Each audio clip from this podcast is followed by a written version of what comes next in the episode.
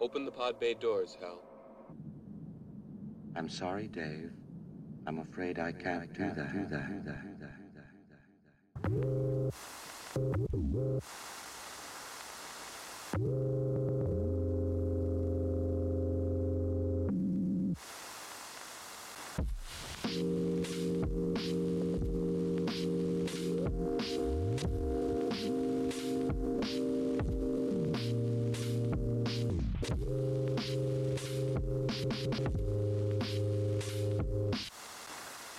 Bonjour et bienvenue dans Parle-moi d'IA, le podcast dédié à l'intelligence artificielle en France et où l'on parlera de, donc de l'IA, de ses fantasmes et réalités, de ses opportunités et dangers ou encore de ses chercheurs et pratiquants. Nous évoluerons dans un format plutôt court, jusqu'à 30 minutes, durant lequel nous donnerons la parole à un acteur de l'IA qu'il soit professeur d'apprentissage profond ou d'économie du travail, doctorant en vision numérique ou en droit, étudiant en data science ou encore collégien fasciné ou apeuré par l'IA et ce qu'elle présage. Le podcast se voudra neutre, mais incisif, avec le but de comprendre les mécanismes et enjeux de la matière qui, semble-t-il, s'apprête à transformer l'économie et la société dans son ensemble, interrogeant ainsi des notions que l'on croyait acquises, telles que le travail, la justice ou encore le savoir scientifique. Les introductions et conclusions de ce podcast seront marquées du sceau de la musique indépendante, car nous profiterons de ce court espace pour vous faire découvrir des artistes souvent peu connus et qui ont gentiment accepté de fournir les morceaux de début et de fin de cette émission, directement disponibles sur toute bonne plateforme de streaming musical. Aujourd'hui, on invite Houé et on écoute Graves, G-R-A-V-E-S. Bienvenue dans Parle-moi d'IA.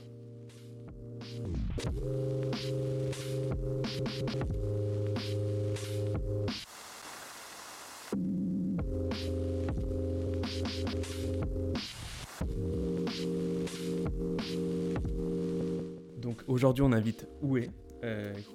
Houé, pardon, qui a la trentaine, est vietnamien. Euh, il a fait des études en mathématiques et informatique. Euh, il était précédemment élève dans le lycée d'élite de Quoc Hoc, si je ne me trompe pas, un des trois euh, grands lycées d'élite du Vietnam. Il a remporté quelques Olympiades régionales de mathématiques. Je me trompe pas.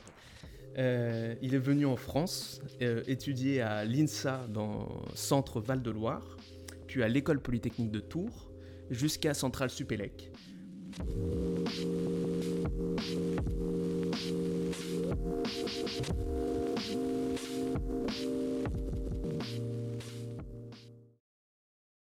Alors, en 2007, euh, j'ai obtenu une bourse euh, euh, pour venir en France pour faire des études.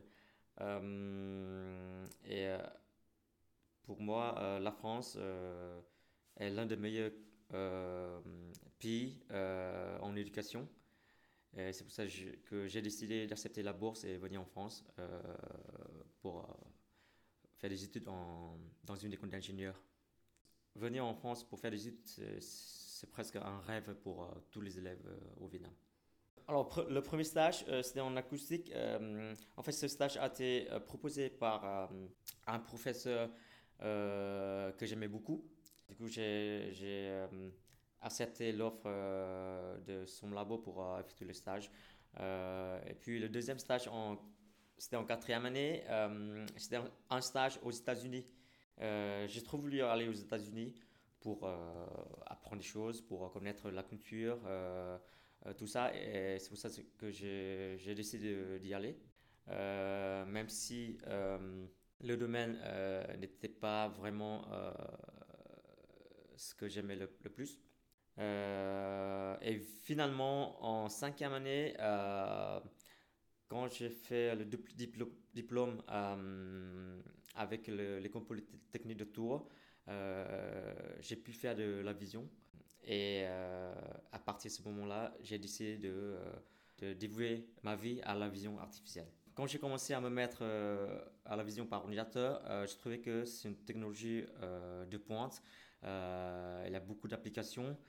Euh, et puis, euh, quand j'ai fini mon stage, je connaissais plus dans la théorie de la vision par ordinateur. Et je me suis très intéressé par, par ça. Et puis j'ai décidé de suivre cette direction. En parlant de la théorie de, de la computer vision, il y, a, beaucoup de théories derrière qui dépendent de, de, de l'application. Enfin, qui dépend de, des sous-domaines de la vision. Par exemple, il y a des de la reconstruction 3D, euh, euh, ça, euh, ça s'implique une théorie en géométrie. Quand, on voit les applications de la computer vision, comme la reconnaissance d'images, la reconstruction 3D, tout ça, derrière, il y a tout un tas de théories, tout un tas de principes. Voilà, de principes. et tout ça, l'ensemble, ça, ça forme euh, une très belle image pour moi et euh, j'avais envie vraiment de comprendre. Alors, c'est pas facile à expliquer en quelques mots, euh, mais je, je, vais essayer de, je vais essayer de donner un peu de principe mm-hmm. de, de, du terme optimisation en, en, vision. alors, beaucoup de modèles en vision par ordinateur se euh, formule euh, par un problème d'optimisation mathématique. Par exemple, euh, pour la reconnaissance d'image, si on a une base de données pour apprendre à l'ordinateur à, reconnaître les images, on doit minimiser une fonction qui s'appelle une fonction de coût euh, une fonction, Et qu'est-ce que c'est qu'une fonction? Une fonction, c'est ce qui permet de, de, de, de, changer euh, un objet en un autre, en quelque sorte. Donc, qui va permettre, de, par exemple, si l'image euh, est, est, un chat, de transformer cette image de chat en une représentation pour l'ordinateur. C'est bien ça? Et de minimiser ensuite les erreurs que l'ordinateur fait quand il voit cette représentation. Voilà, exactement. Et le fait de minimisation, c'est optimisation euh, en général. Donc, Donc euh, optimisation, euh, c'est partout dans la vision par ordinateur. Alors, ce que, je fais en ce moment, c'est de l'optimisation pour les graphes en computer vision. Et mon rêve, c'est de, que ces modèles graphiques pourraient être combinés avec les réseaux neuronaux euh, pour créer des modèles beaucoup plus puissants euh, que les réseaux neuronaux actuels. Comment est-ce qu'on mesure euh, l'efficacité de la vision d'un ordinateur? Par exemple, moi, quand je vais chez mon ophtalmo, il me mhm. dit, bon, tu as 0 sur 10 à l'œil gauche, 10 sur 10 à l'œil droit. Est-ce qu'on peut dire à un ordinateur, sa vision est plus ou moins bonne? Comment est-ce que ça se mesure? Alors, ça vraiment, enfin, ça dépend vraiment de la tâche. Euh, que l'on veut faire. Par exemple, pour la reconnaissance d'image, euh, il faudrait baser euh, sur une base de données que qu'on connaît parfaitement. on laisse le système reconnaître les images et on mesure les erreurs par rapport à la vérité. alors sur d'autres application, par exemple euh, sur la reconstruction 3D, euh, euh, on laisse le système reconstruire l'objet ou la scène et on mesure aussi les erreurs de, cette reconstruction. donc ça dépend de, la tâche. Mais en général, on mesure les erreurs de la vérité par rapport à ce que le système de vision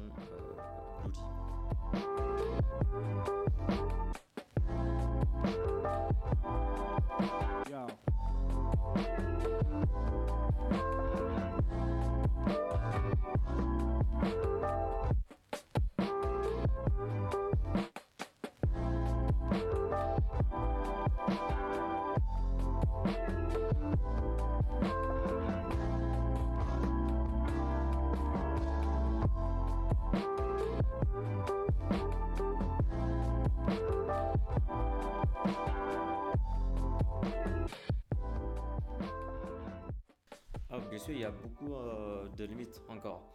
par exemple, dans la classification d'images ou dans d'autres applications similaires, on dépend encore de beaucoup de, sur, de données.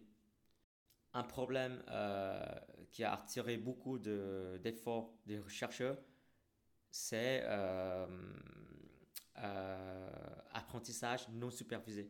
C'est-à-dire que le système n'a pas besoin de données, il s'apprend lui-même euh, et il n'a pas besoin d'intervention de, de, la part d'humain. Donc, par exemple, je vais simplement dire au système quelle action est la bonne à prendre et euh, euh, le système connaissant cette action, il va pouvoir apprendre tout seul. Voilà, on lui donne quelques indices, quelques principes, et à partir, juste à partir de là, il s'apprend lui-même.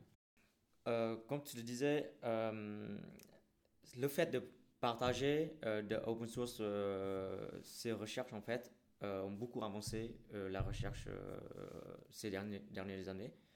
Et tout le monde en a profité. ça, c'est certain il n'y a pas de doute. Donc euh, je ne crois pas qu'il y a des limites euh, sur euh, cette approche. Alors open source, partage, ça, il n'y a pas de limite, je ne pense pas.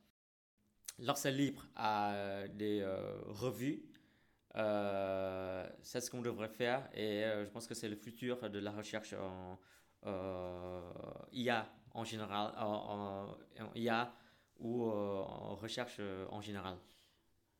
Bon, tu vois, c'est, je suis d'accord que, que les, euh, les euh, publishing house. Ouais, les maisons de publication. Voilà. Je suis d'accord que les maisons de publication euh, besoin de l'argent pour, faire fonctionner, pour payer l'impression, pour payer les process, tout ça. Mais ce qu'ils font je trouve que c'est, je, je, trouve que c'est, pas juste. Hmm. Tu vois, tu demandes à des euh, reviewers de review gratuitement. Tu demandes à, aux auteurs de payer pour que leurs articles euh, soient publiés. Et après, tu les fais payer pour euh, consulter les, les articles.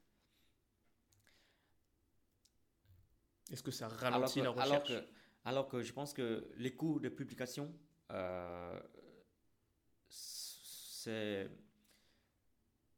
devenu beaucoup plus faible qu'avant avec euh, la technologie comme la tech, euh, tout ça. La tech, c'est un langage. La, c'est un langage de traitement de, de traitement de texte. et aujourd'hui, beaucoup d'auteurs peuvent euh, euh, produire des, euh, des textes très jolis, très bien faits, pas besoin de... Comme sur Archive, c'est ça hein. Voilà. Et, et, du coup, le travail que la maison de publication doit en mettre est beaucoup plus moins qu'avant. Donc, ça veut dire que le coût de publication revient très faible. Donc, il n'y a pas de raison euh, qui, nous fait payer autant.